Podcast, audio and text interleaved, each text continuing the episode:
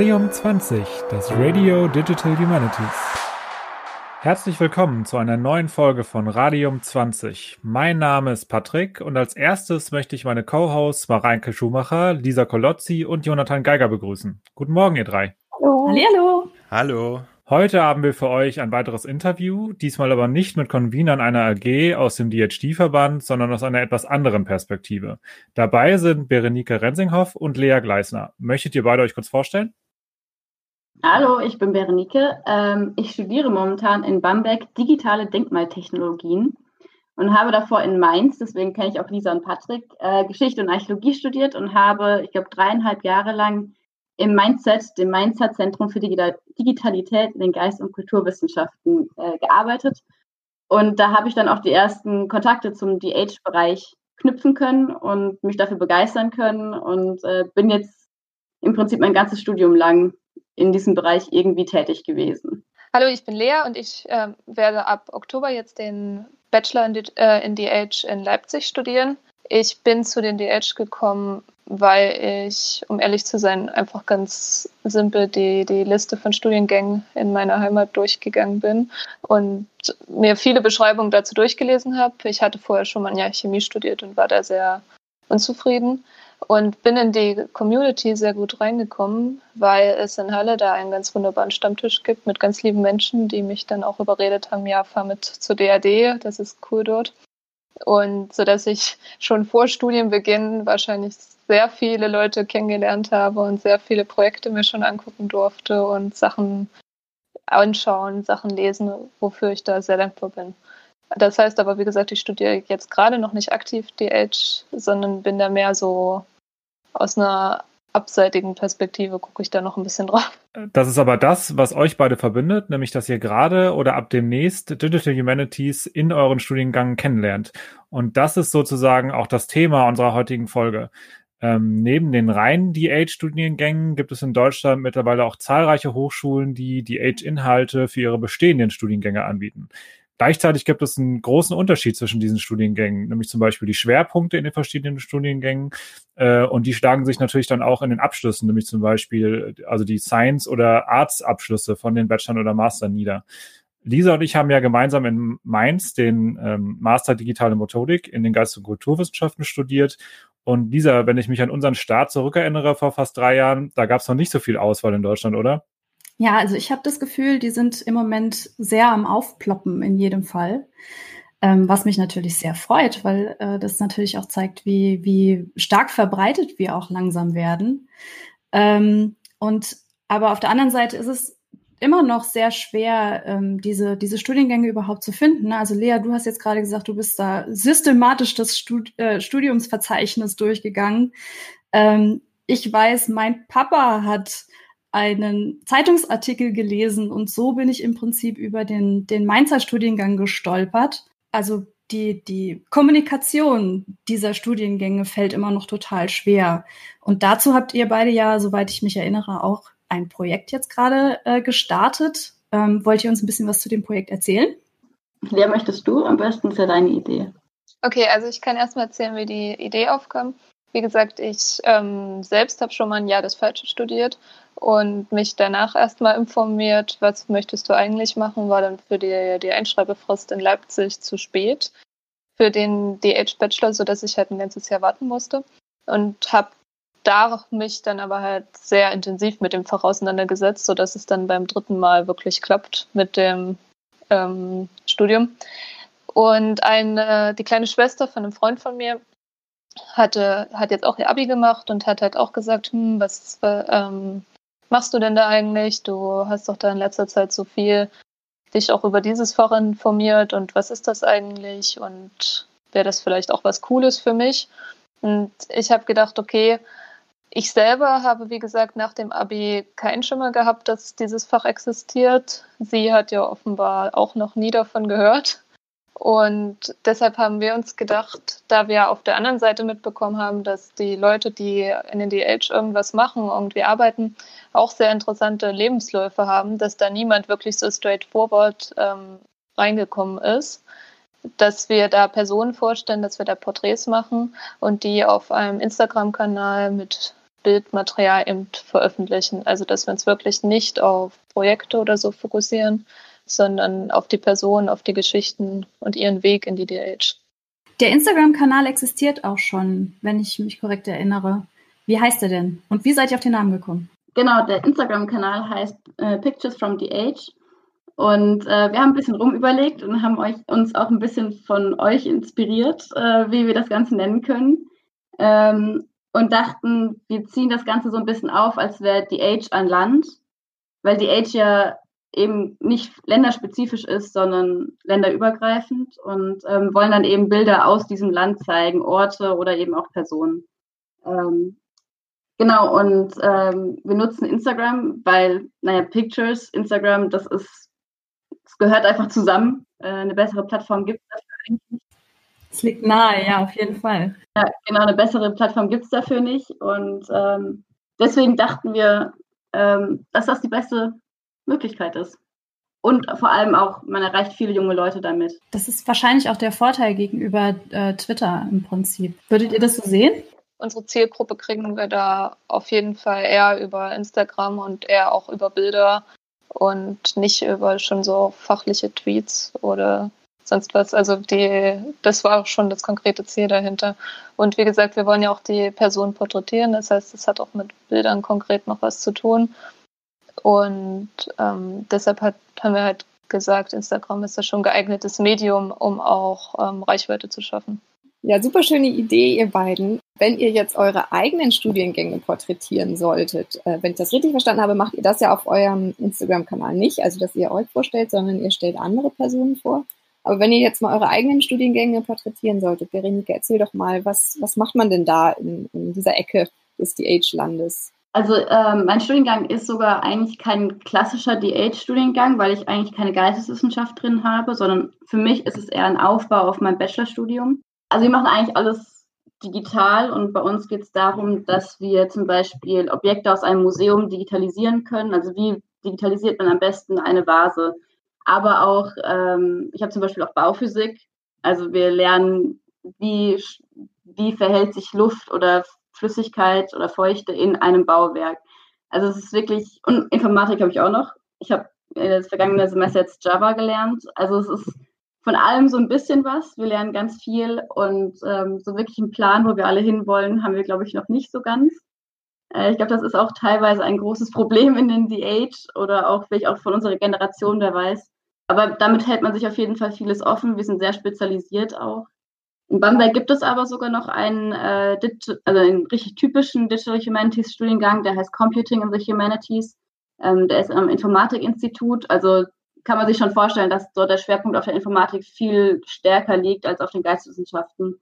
Ähm, aber das möchte ich nicht unerwähnt lassen und noch mal ein bisschen Werbung dafür machen, auf jeden Fall. Also, wie gesagt, was ich vorhin schon gesagt hatte, ich hatte konkret schon vor einem Jahr gesagt, ich möchte eigentlich die Edge machen und bin halt nur in Leipzig nicht reingekommen.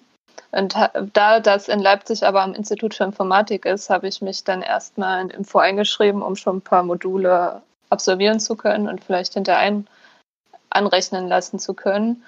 Es war zwischendurch auch mal die Überlegung, okay, bleibst du vielleicht dabei? Die Edge ist ja doch schon eher spezialisiert und irgendwo breit gefächerter. Da kam dann auch die Überlegung, du kannst ja auch einen Master in die Edge machen oder so. Aber ich muss sagen, seitdem mich der Halle-Stammtisch da nach Paderborn zur DAD entführt hat, gibt es da kaum noch Zweifel dran. Also das war so die Woche, in der klar wurde, äh, äh, ähm, bei den, den Info-Bachelor mache ich nicht. Ich möchte unbedingt wirklich die Edge im Bachelor studieren. Jetzt versetzt ihr euch ja so ein bisschen in die Rolle von Fremdenführern für andere mit eurem Instagram-Kanal. Und ich glaube, das kann man eigentlich nur dann äh, äh, so richtig machen, wenn man eine gewisse Affinität hat zu dem, was man anderen zeigen möchte.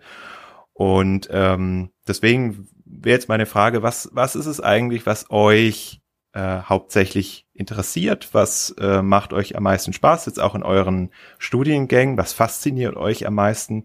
Und auf der anderen Seite auch, hm, was begreift ihr jetzt auch für euch persönlich so am herausforderndsten also ist es zum Beispiel gerade diese Heterogenität, die äh, Vorteil und Herausforderung zugleich ist, oder was ist da eure, was ist da eure Einstellung dazu? Also was mich am Anfang so begeistert hat an DH, als ich da in dieses ganze Feld reingekommen bin, ist, dass ich auch als Studentin, als ich war damals im zweiten Semester mit Geschichte, also ich hatte wirklich keine Ahnung eigentlich. Ähm, aber trotzdem wurde ich mit offenen Armen empfangen. Mir wurde vieles gezeigt. Und ich finde auch, wie Lea auch gesagt hat, bei der DHD geht das immer so weiter. Also man stellt sich an irgendeinen Tisch und redet einfach mit Leuten und die reden auch mit einem wieder. Und man tauscht äh, Visitenkarten aus und lernt sich kennen und so. Und also das ist ein total herzlicher Bereich von den Personen her.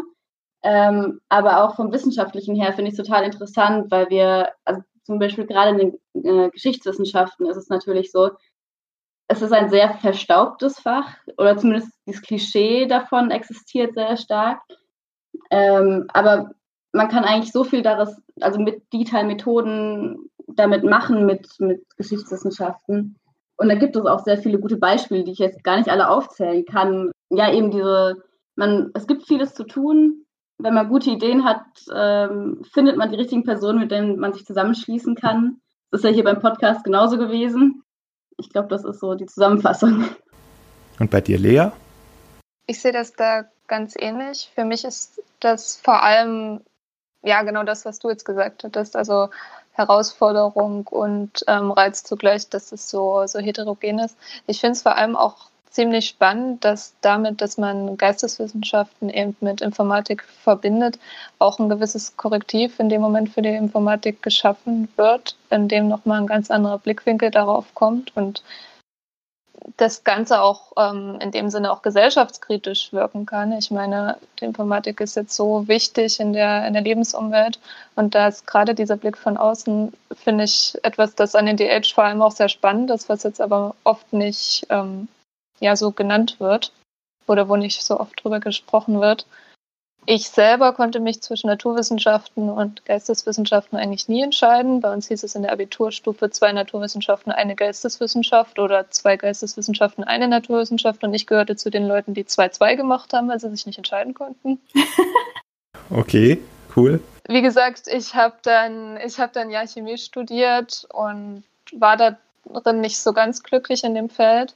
Und als ich dann diese, diese Broschüre gelesen hatte und auch gesehen habe, okay, wie ist dieser Studiengang aufgebaut mit 60 Leistungspunkten eben in den Geisteswissenschaften, ungefähr 90 aus der Informatik und dann halt noch Bachelorarbeit und Verknüpfungsmodule, habe ich wirklich mich sehr angesprochen gefühlt damit, dass die Themen so beide ihren Raum bekommen.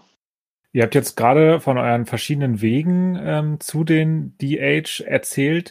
Glaubt ihr denn, es gibt Kompetenzen oder Affinitäten oder Fähigkeiten, die man mitbringen sollte, äh, um in dem Feld ja, zu studieren, zu arbeiten, mitzumischen? Also gerade hinsichtlich ähm, dieser Grundaffinität von, von äh, zu Informatik und EDV-Kenntnissen, das du gerade gesagt hast, Lea, oder aber auch geisteswissenschaftliche Grundvoraussetzungen und Interessen, die dann vielleicht eher von äh, Berenikes geschichtlicher, geschichtswissenschaftlicher Erfahrung äh, kommen können? Ich denke, das, was ich jetzt in meiner Erfahrung gemacht habe, ich habe jetzt, wie gesagt, schon Informatik und geisteswissenschaftliche Module belegt, die ich hoffe, dann anrechnen zu können. Man muss auf jeden Fall sehr flexibel sein. Es ist wirklich was anderes, wenn man ähm, einfach studiert, wie ich es ja mit der Chemie schon mal ausprobiert hatte und dort auch die Prüfungsformen zum Beispiel alle einheitlich sind, das alles kennt und auch alle in dem Moment irgendwie das Gleiche machen und nicht wirklich viel Freiraum bleibt. Und dann studiert man etwas, wo man ziemlich frei ist, wo man sich dann aber auch selbst organisieren muss und wo man auch fähig sein muss, die Denkweisen zu switchen oder eben von alle Prüfungsformen durchmachen muss, sowohl Hausarbeiten schreiben als auch Klausuren schreiben. Darauf muss man sich auf jeden Fall einstellen. Ich selbst hatte keine Informatik in der Schule und denke eigentlich auch nicht, dass es in dem Moment eine Studienvoraussetzung ist. Eher eine Voraussetzung ist halt dieses, okay, ich möchte das lernen, ich kann das lernen und ich bin bereit, da auch Zeit zu investieren, die es mich vielleicht kostet. Ich denke trotzdem, dass Programmierkenntnisse wahrscheinlich gar nicht so schaden. Also zumindest jetzt, wenn das ein sehr informatikbezogener Studiengang ist, weil ich sehe, dass das das ist, wo ich am wenigsten mit denen mithalten kann, die das schon jahrelang machen.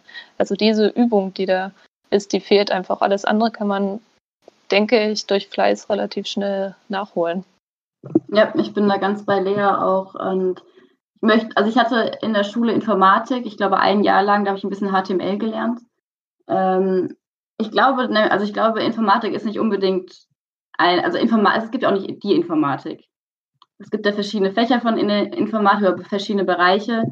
Und ähm, deswegen ist es, glaube ich, auch schwierig zu sagen, du solltest Informatik können, bevor du anfängst, einen DH-Studiengang zu studieren. Ich denke, man sollte so ein gewisses Grundverständnis haben, aber Informatik ist ja, obwohl man oft denkt, eher was Mathematisches sozusagen, denke ich, man muss auch ein Sprachverständnis haben, weil Informatik hat auch ganz viel mit Sprache zu tun. Ähm, genauso denke ich auch, dass man in der Geisteswissenschaft, oder ich habe es in Geschichte zumindest viel gelernt, wie man geisteswissenschaftlich arbeitet. Das lernt man in einem klassischen Informatikstudium natürlich nicht. Deswegen sind diese Verbundstudiengänge, ähm, die eben die Age als Kombination aus Informatik und einer Geisteswissenschaft anbietet oder anbieten, ähm, sehr, sehr empfehlenswert, denke ich. Ähm, bei mir ist es jetzt ja so, ich habe ja Geschichte und Archäologie vorher studiert und mache jetzt einen Master of Science, habe sehr viel Physik wieder, was ich überhaupt nicht erwartet hatte. Nach dem Abi dachte ich, juhu, nie wieder Physik. Und da bin ich. Ähm, aber ich habe genauso Leute im Studiengang, die äh, aus einer Maschinenbaurichtung kommen oder Kunstgeschichte studiert haben vorher. Also wir sind total gemischt und deswegen denke ich auch, ähm, egal was man vorher studiert hat oder ob man überhaupt vorher studiert hat oder aus einer Ausbildung kommt, aus, aus der Schule direkt, jeder, der ein gewisses Grundinteresse für Geisteswissenschaften und Informatik hat, kann einen DH-Studiengang starten oder einen klassischen Studiengang und hinten raus sich nochmal irgendwie anders orientieren.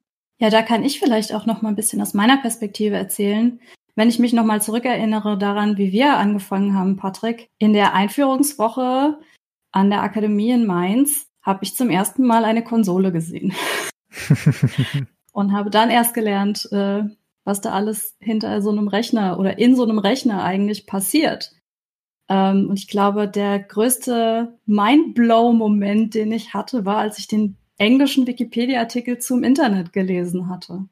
Also ich kann das total unterstützen, was du gerade gesagt hast, Berenike. Ähm, man muss sich darauf irgendwie einlassen. Man muss, glaube ich, aber auch sehr viel kommunizieren, weil wir auch eine sehr diverse Gruppe waren.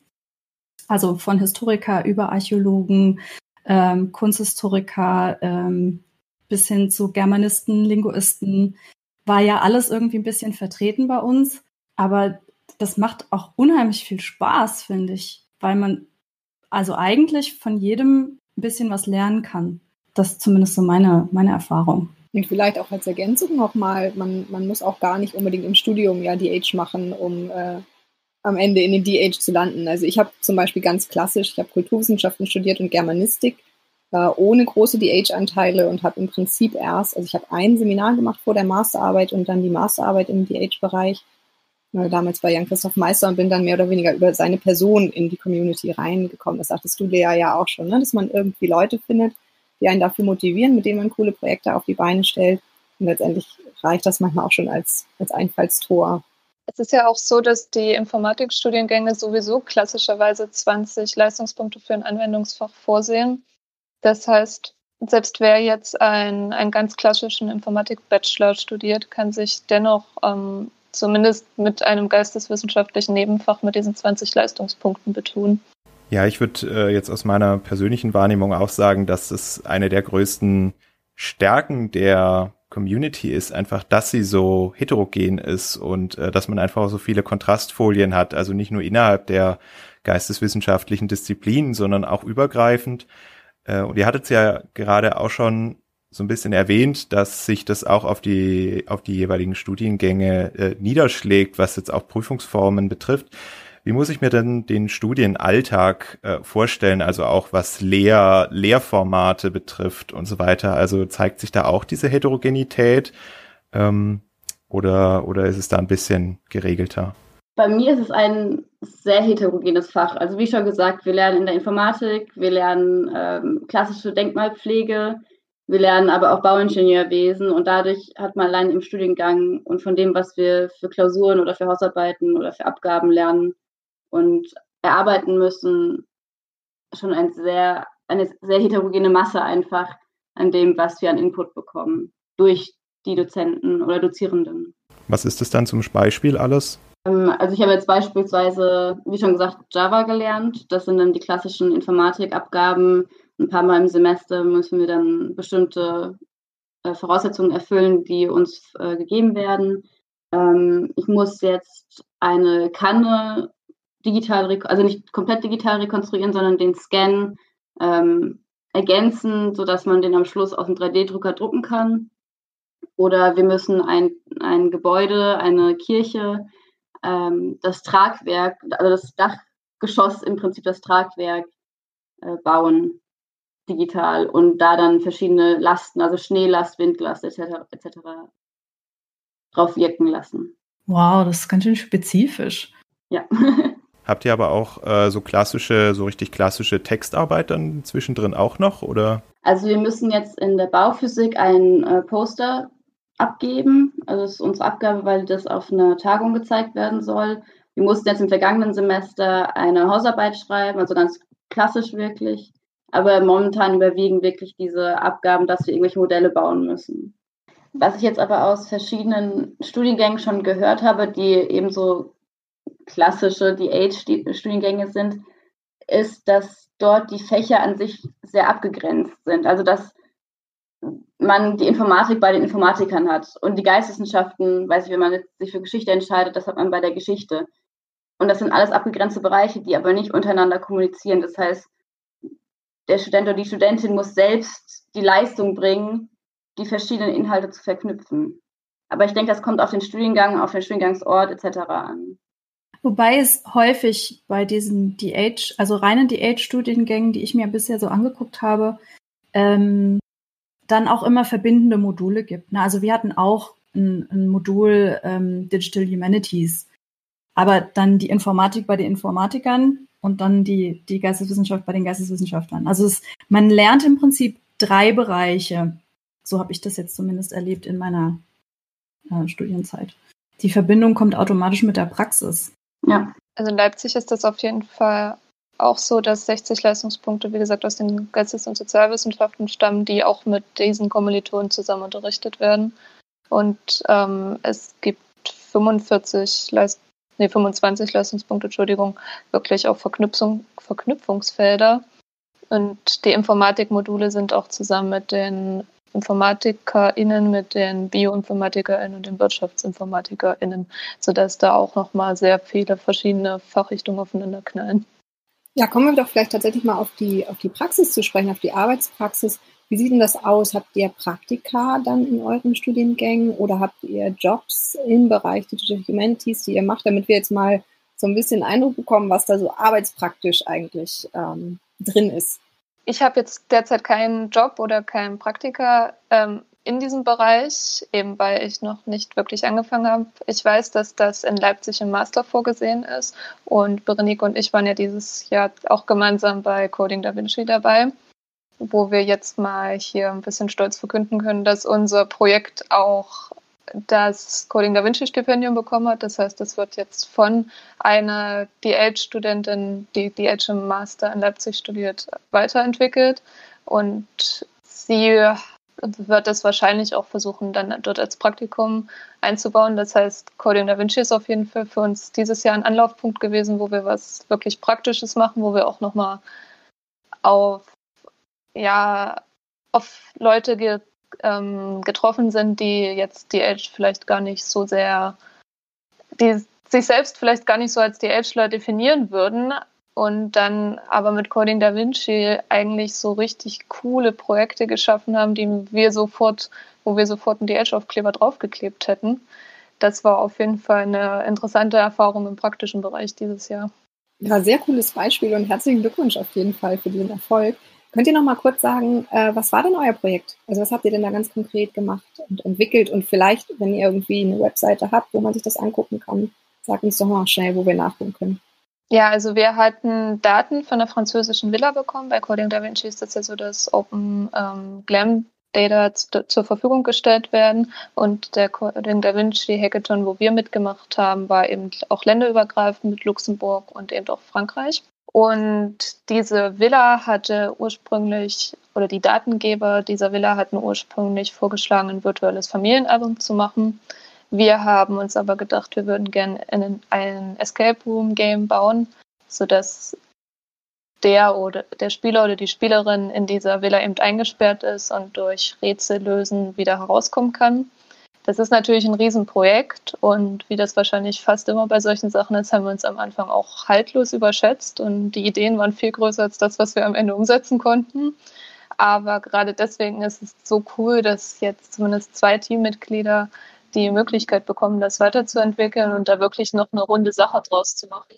Und dass da wirklich ein abgeschlossenes Spiel am Ende steht. Und finden kann man das auf Twitter unter Majorel Mystery.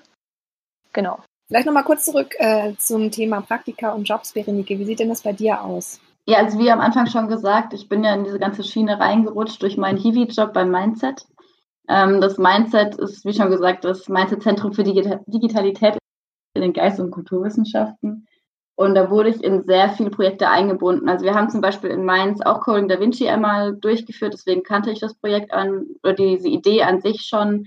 Ähm, in Mainz und in Frankfurt hat letztes Jahr die DHD stattgefunden, da wurde ich auch mit eingebunden, die Planung und lauter so Projekte, wo ich irgendwie meine Finger im Spiel hatte ähm, und mithelfen konnte. Und momentan bin ich äh, in Aschaffenburg beim Archiv Hiwi und ähm, mache da die Homepage und noch so Kleinkram, der mal irgendwie anfällt. Ähm, das heißt, es ist ja auch irgendwie noch der DH-Bereich. Archiv ist ja auch Glam-Bereich natürlich. Aber ich glaube, so klassische DH-Arbeit habe ich gar nicht gemacht, sondern eher so, betreu mal die Homepage mäßig. Aber ich durfte, wie gesagt, nicht nur die Homepage machen, sondern ich habe zum Beispiel auch für Calling Da Vinci oder für die DHD auch ein bisschen Facebook und Instagram und Twitter vor allem mit betreut. Weil Twitter ist ja sowieso ein riesen also ich glaube, ohne Twitter würde die Age fast nicht funktionieren. Ähm, genau. Also es war ein sehr cooler Job, den ich, oder coole Jobs, die ich bis jetzt hatte, zum Glück. Das spielt ja im Prinzip auch mit, eu mit in eure ähm, Instagram-Idee mit rein. Ähm, welche Rolle spielt für euch eigentlich die, die Arbeit mit sozialen Netzen? Also ihr sagt jetzt, ähm, ihr möchtet das weiter aufbereiten für Instagram. Twitter haben wir gerade schon etabliert. Es gibt ja auch den DHall Discord-Server. Wie verwendet ihr das als, als Netzwerkwerkzeug für euch oder äh, spielt das gar keine so große Rolle? Ähm, erzählt mal ein bisschen.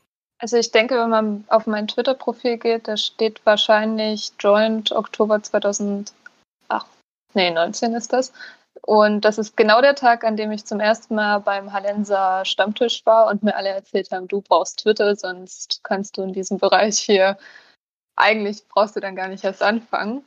Und ich muss sagen, die ersten drei oder vier Monate nach diesem Tag, ja, habe ich auch auf Twitter gar nicht so richtig den, die Ansatzpunkte gefunden. Was soll ich jetzt auf einmal auf Twitter machen? Wie soll ich mich jetzt hier vernetzen? Ich habe doch jetzt nichts wirklich zu sagen. Das kam dann auch mit der DHD, weil alle irgendwie aus den Vorträgen, in denen sie gerade saßen, getweetet haben und alle ja, weiß ich nicht, die Diskussionen nochmal auf Twitter zusammengefasst haben, sodass ich da diese ganze, diese ganze Dynamik von Twitter und The Age wirklich innerhalb einer Woche begriffen habe.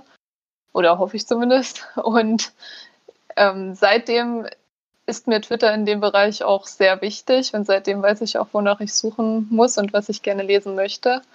Auf Instagram ist ja kaum was vertreten. Da ja, wie gesagt, da wollen wir ja ansetzen. Außer Mareike natürlich. Das stimmt. Und mittlerweile hat die äh, FAU in Erlangen-Nürnberg auch einen, ähm, äh, einen Instagram-Account. Also die TU Darmstadt ist auch aktiv. Wir haben auch einen Instagram-Account. Also es gibt ganz viele Accounts, aber die, der Nutzen. Aber ich glaube, ich habe Mareike sogar schon relativ früh auch auf Instagram gefunden, weil ich da zuerst gesucht hatte und ich glaube, Mareike ist einer der wenigen ähm, Inhalte, die auftaucht, wenn man die Age, Hashtag die Age bei Instagram sucht. Das heißt, ich glaube, ich habe dich schon sehr, sehr früh über, das, äh, über Instagram gefunden und auch angeschrieben. Genau, und dann, wie gesagt, gibt es ja jetzt auch dank Corona, seit Corona, wie auch immer man es ausdrücken möchte, die HR, worauf wir alle sehr stolz sind, sodass der tolle Stammtisch aus Halle, den ich jetzt schon mehrmals erwähnt hatte, eben erst ins Digitale gekommen ist und dann immer weiter gewachsen ist, sodass wir jetzt da eine riesen Plattform haben, wo Berenike und ich uns auch herkennen, wo wir uns ansonsten eigentlich, glaube ich, alle herkennen. darüber bin ich auf jeden Fall sehr dankbar, dass der Austausch jetzt so auf eine so schnell geht und die Vernetzung jetzt, dass es immer jemanden gibt, der auch mal in einem Studi eine Frage beantwortet und dass man da die Möglichkeit hat, so gut reinzukommen und nicht erst eine E-Mail schreiben muss und überlegen muss, okay, wem schicke ich die jetzt? Wo ist jetzt der richtige Ansprechpartner für mein Problem, meine Frage? Und es ist eben auch nicht standortbegrenzt, ne? Also man kann da Leute einfach mal, also ich sitze jetzt äh, in Berlin und dann schreibe ich der äh, Mareike in Hamburg einfach mal schnell eine Nachricht und dann äh, funktioniert das ganz zack, zack. Nur noch mal kurz für alle, die jetzt nichts mit dem Stichwort DHL anfangen können. Was ist nochmal genau DHL? Genau, also DHL ist ein Discord-Server, wo wir zuerst angefangen haben, unsere Stammtische zur regulären Zeit abzuhalten und dann auch ähm, Textkanäle langsam eingebaut haben zu den verschiedenen Feldern, zu den verschiedenen Geisteswissenschaften und auch informatischen Themen. Es gibt auch einen Bereich zur Hochschule, zu allem rund um die Lehre oder auch Hochschulpolitik. Das heißt, es ist mittlerweile ein sehr, sehr diverser Discord-Server, so wo ziemlich viele Leute sind, die, wenn man eine Frage in den richtigen Channel stellt, sofort auch mit Rat und Tat zur Seite stehen und wo wir auch regelmäßig weiterhin uns standortübergreifend und auch fächerübergreifend treffen möchten im digitalen Raum, auch nach Corona und nach der Pandemiezeit. Und ist das offen für alle? Können wir das verlinken in unseren Show Notes? Ja, ihr könnt das auf jeden Fall verlinken. Offen für alle ist es auch, solange derjenige halt einen Account hat. Da können wir jetzt leider nichts dran ändern, dass man einen Discord-Account braucht, aber wir nehmen auf jeden Fall alle mit Freuden auf. Was ich auch das Schöne finde, an, sowohl an Twitter als auch an diesem Discord-Server, ist, dass es sehr, sehr niedrigschwellig ist. Also ich, also ich habe das Gefühl, dass in diesem Discord-Server ist es egal, ob du Student, Studentin bist oder Dozierender oder Professor oder was Gott, weiß Gott was. Ähm, aber also man kann jede Frage stellen, wie Lea schon gesagt hat. Man bekommt meistens eine Antwort, wenn jemand eine Antwort weiß. Ähm, aber es ist eben sehr niedrigschwellig und so viele Felder, die abgedeckt sind auch. Genauso bei Twitter. Bei Twitter muss man, wenn man den richtigen Leuten folgt, aber das ist ja oft das Problem, ähm, findet man auch ganz schnell seine Fächer wieder und man sieht auch ganz oft die gleichen Gesichter ähm, und hat dann schon so fast so eine Connection und sieht sich dann bei der, bei der Tagung einmal im Jahr und sagt so, ach, dich kenne ich von Twitter und nächstes Jahr wird es dann auch sein, ach, dich kenne ich von Discord. Und äh, ich glaube, das ist schon so ein verbindendes Element zwischen den Teilnehmenden. Ja, das ist schön zu hören, dass das so eine offene Community ist und dass ihr irgendwie auch das Gefühl habt, da so leicht reinzukommen. Aber wie ist es denn mit den Studierenden untereinander? Also habt ihr das Gefühl, unter den äh, unterschiedlichen Studiengängen ist es eigentlich ähnlich? Es gibt irgendwie eine Möglichkeit, sich zu vernetzen und zu verknüpfen und auch auf diesen Tagungen zu treffen. Also trifft man da tatsächlich auch viele Studierende? Oder ist das eher so, dass ihr das Gefühl habt, oh, man studiert so nebeneinander her und ab irgendeinem Punkt tritt man dann halt in die, äh, Age-Community ein? Ja, also ich hätte mir im vergangenen Jahr vielleicht noch mehr Anknüpfungspunkte zu Studierenden wirklich gewünscht. Ich kenne jetzt Berenike, wie gesagt, aus von einem anderen Standort. Ich kenne ein paar LeipzigerInnen, aber da habe ich tatsächlich noch das Gefühl, dass unter den Studierenden ein bisschen die, die Vernetzung fehlt. Vielleicht ist das auch dieser Plan, von dem Berenike am Anfang gesprochen hat, wenn jetzt niemand so genau weiß, was er oder sie jetzt eigentlich nach dem Studium machen möchte oder so, dass da auch noch so eine so eine Hemmschwelle ist, ja, ich weiß gar nicht, wo, wie ich mich da jetzt vernetzen soll, womit und dass das vielleicht auch noch irgendwie diese Vielfalt in dem Fall irgendwo überfordert.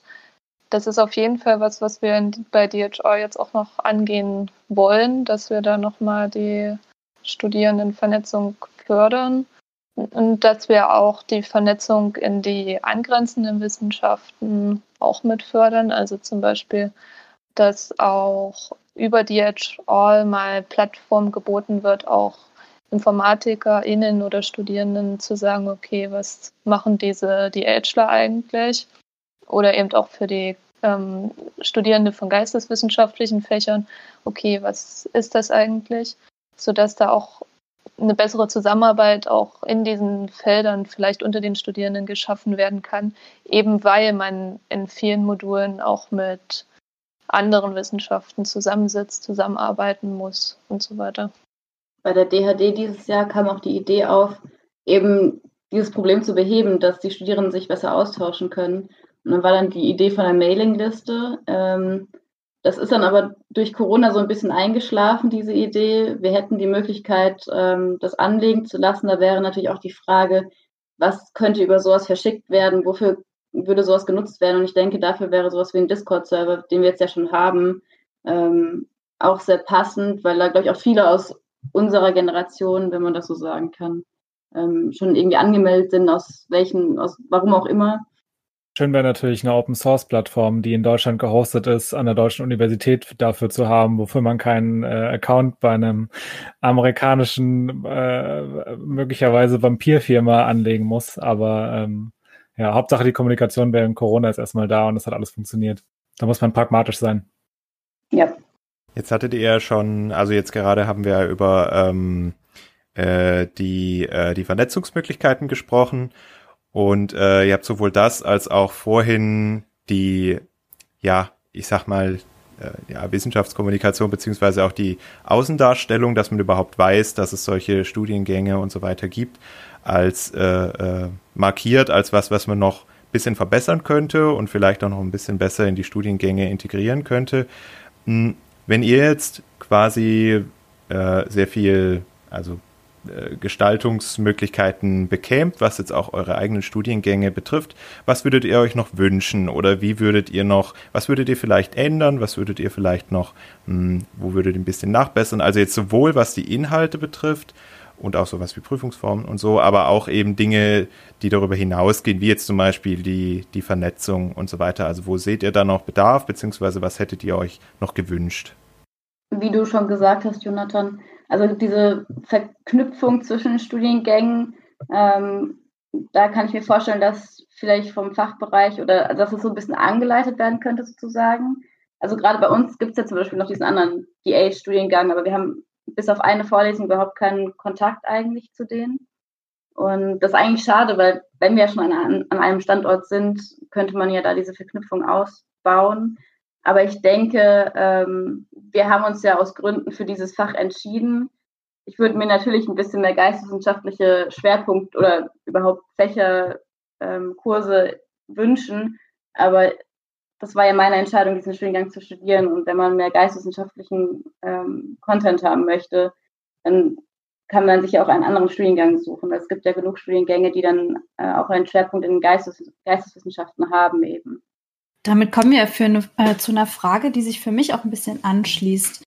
Ähm, wie seht ihr denn die Verankerung der Studiengänge in, im Fach als solches?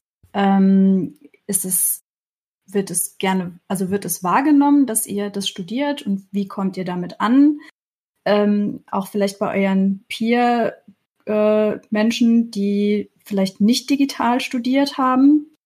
Ähm, und auf der anderen Seite, ähm, welche Möglichkeiten habt ihr denn, euch jetzt auch in die Community dann einzubringen?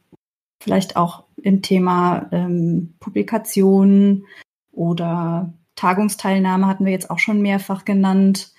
Ähm, Gibt es da Möglichkeiten für euch? Seht ihr da Potenziale? Könnte da noch mehr kommen? Wenn ja, wie kann man euch da unterstützen? Ähm, was würdet ihr euch wünschen?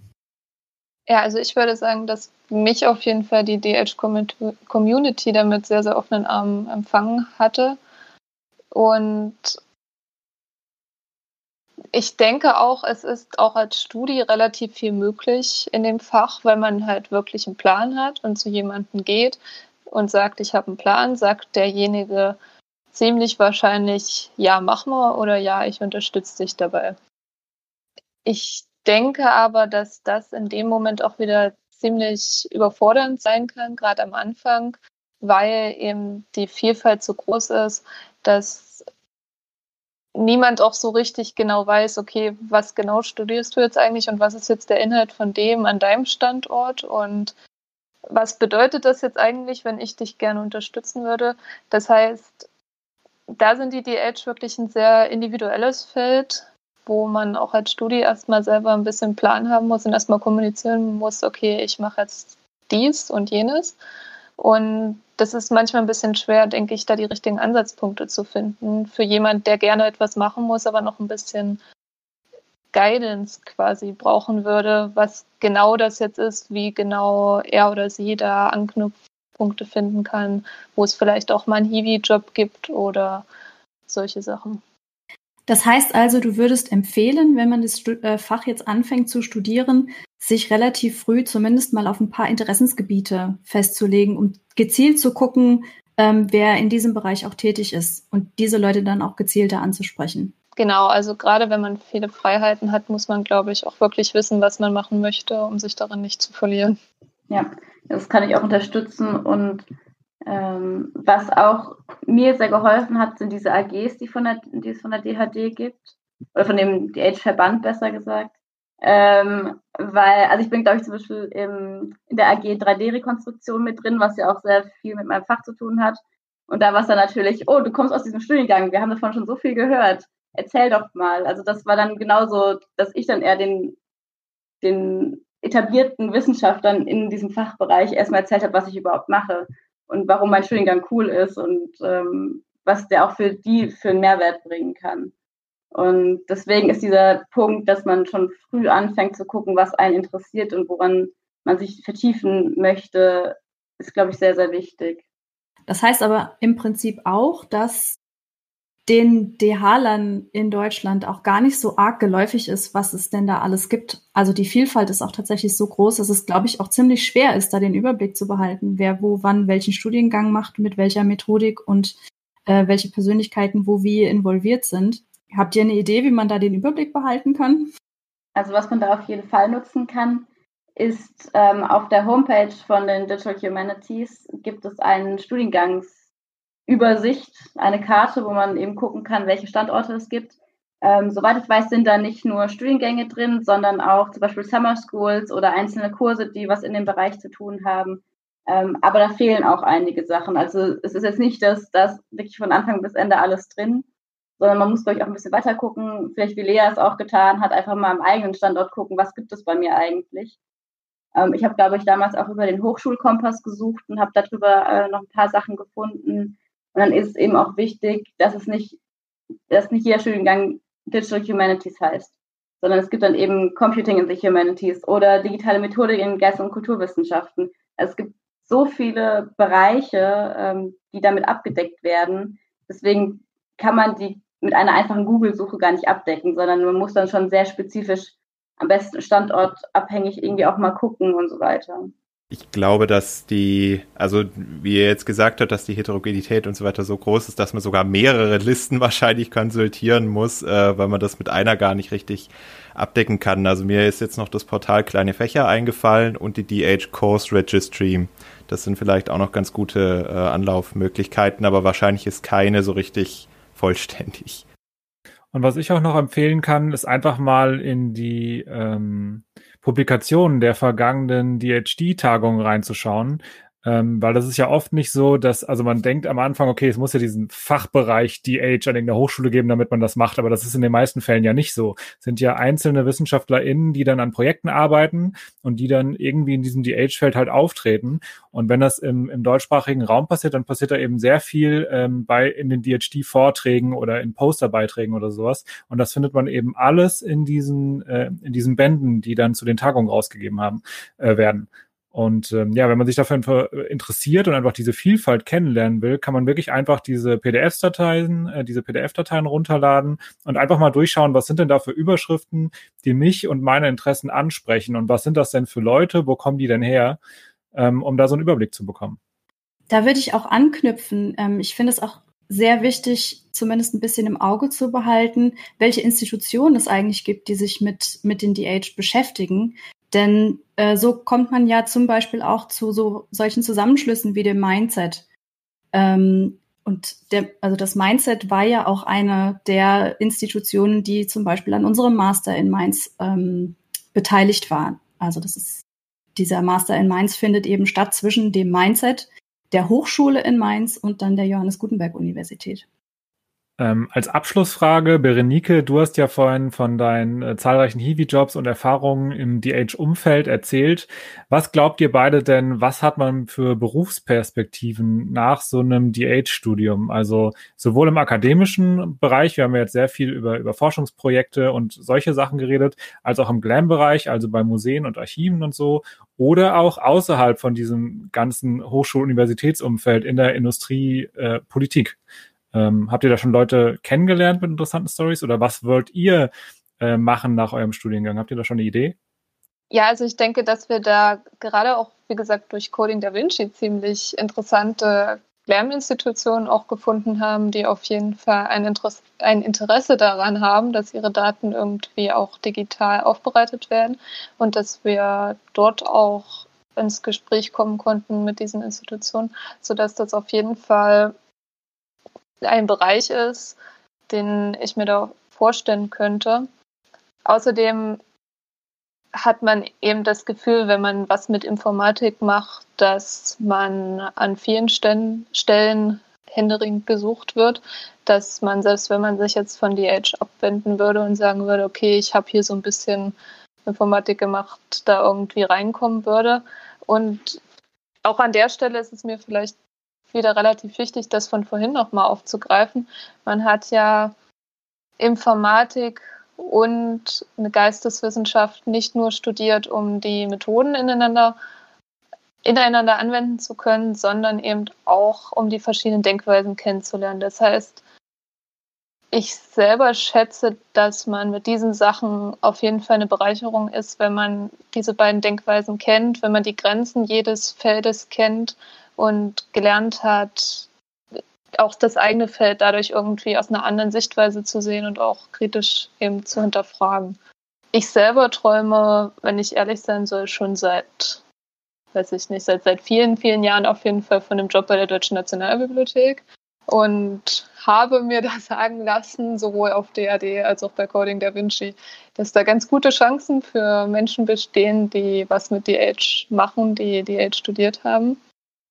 Aber ich denke, wie gesagt, dass das wirklich auch da sehr vielfältig ist, was man damit machen kann. Und dass diese zwei Sichtweisen auf jeden Fall für viele Fälle bereichernd sind, egal ob man jetzt klassische DH-Forschung weitermacht oder woanders hingeht.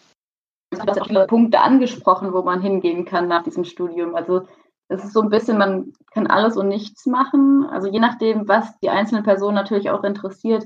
Ich habe jetzt bin mit dem Ziel, in das Masterstudium gegangen, ins Archiv zu gehen danach.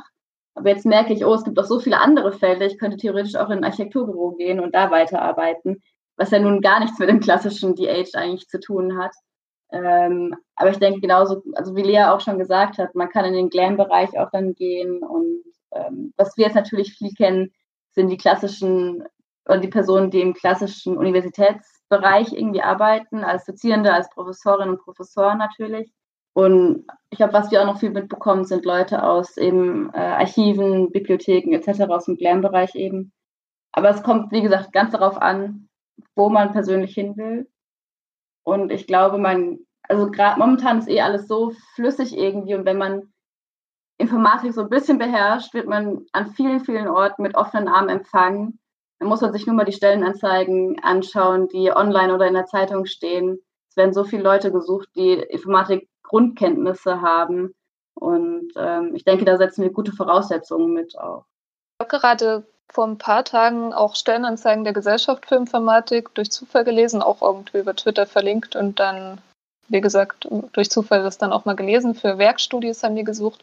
Und da war eine Anforderung, also da ging es um Informatik und Gesellschaftsthemen. Und eine Anforderung war eben auch, du studierst ein gesellschafts- oder sozialwissenschaftliches Fach oder Informatik.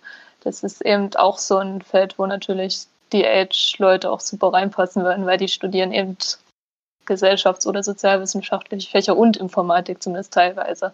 Das heißt, auch diese ähm, Info- und Gesellschaftsschiene, die auch was Politisches mit dabei hat, ist bei entsprechender Ausrichtung wahrscheinlich auch ähm, sehr offen für die Age-Leute. Also insgesamt kann man ähm, jungen Leuten, die sich für so einen Studiengang, sei es jetzt im Bachelor oder Master oder nur Teil eines anderen Studiengangs interessieren, schon mitgeben, dass die Berufsperspektiven schon gut ist und dass man da mit einem guten optimistischen Gefühl auf jeden Fall reingehen kann, oder? also vielleicht sitzen wir hier in ein paar Jahren nochmal und sagen, wir haben uns vollkommen geirrt, das ist alles schiefgegangen. Aber momentan bin ich zumindest da ziemlich zuversichtlich, wobei ich, wie gesagt, noch den weitesten Weg hier vor mir habe. Also ich denke, wenn wir nicht alle denken würden, äh, dieses, dieses Fach oder diese, diese Methoden hätten Zukunft, dann würden wir nicht hier sitzen und genau das tun, was wir tun. Damit sind wir dann äh, auch schon am Ende der Folge angekommen. Lea, Berenike, könnt ihr noch mal kurz sagen, wo kann man euch beiden denn folgen oder wo kann man euch denn erreichen? Also erreichen kann man uns eigentlich fast überall dann, entweder als Einzelperson oder als Projekt, um sowohl halt Pictures from the Age als auch DHR. Das heißt, mir kann man erstmal als Person bei Twitter folgen, at im Labor mit Lea. Und unseren Projekten kann man eben, man kann zum DHL Discord-Server dazukommen. Wenn man dann einen Link braucht, kann man entweder bei Twitter nach dem Hashtag DHL suchen oder auch uns direkt anschreiben. Dann schicken wir da auf jeden Fall einen Einladungslink mal rum. Ähm, den Instagram-Kanal gibt es natürlich schon. Da lohnt sich auch die Suche nach Pictures from the Age. Und ja, Majorel Mystery, wie gesagt, wenn man in unserem Coding Da Vinci Projekt zugucken möchte, wie es weiterentwickelt wird, wo wir beide jetzt halt nicht mehr beteiligt sind, aber auch sehr gespannt sind, was die anderen dann noch Schönes draus machen. Mich findet man auch bei Twitter äh, unter Berenike Reh. Ja, Instagram, wie Lea gesagt hat, Pictures from the Age auf jeden Fall folgen. Äh, wir freuen uns sehr auf das Projekt, was da noch kommt. Und wo ihr uns natürlich auch anschreiben könnt, ist dann bei Discord, ähm, wenn es da weiter Fragen gibt. Oder natürlich alle anderen Leute, die in diesem Discord drin sind. Äh, ich glaube, da freuen sich viele auf den Austausch. Und wir haben auch eine ganz klassische E-Mail-Adresse noch. Sowohl für Majorel Mystery gibt es eine, als auch vom Pictures from the Age. Die werden wir dann vielleicht auch bei den Show Notes noch mit hinschreiben. Das heißt, wer das bevorzugt, kann uns auch eine E-Mail schreiben. Dann äh, möchte ich mich an der Stelle bedanken, vor allem bei unseren heutigen Interviewpartnerinnen Berenike und Lea. Vielen Dank, dass ihr da wart. Vielen Dank auch an meine Co-Hosts Mareike, Lisa und Jonathan. Aber vor allem natürlich das größte Dankeschön an alle Zuhörerinnen da draußen. Wir hoffen, ihr hattet Spaß und wir wünschen euch schöne Feiertage. Tschüss. Tschüss. Tschüss. Dankeschön an euch alle. Macht's gut. Tschüss. Schöne Feiertage.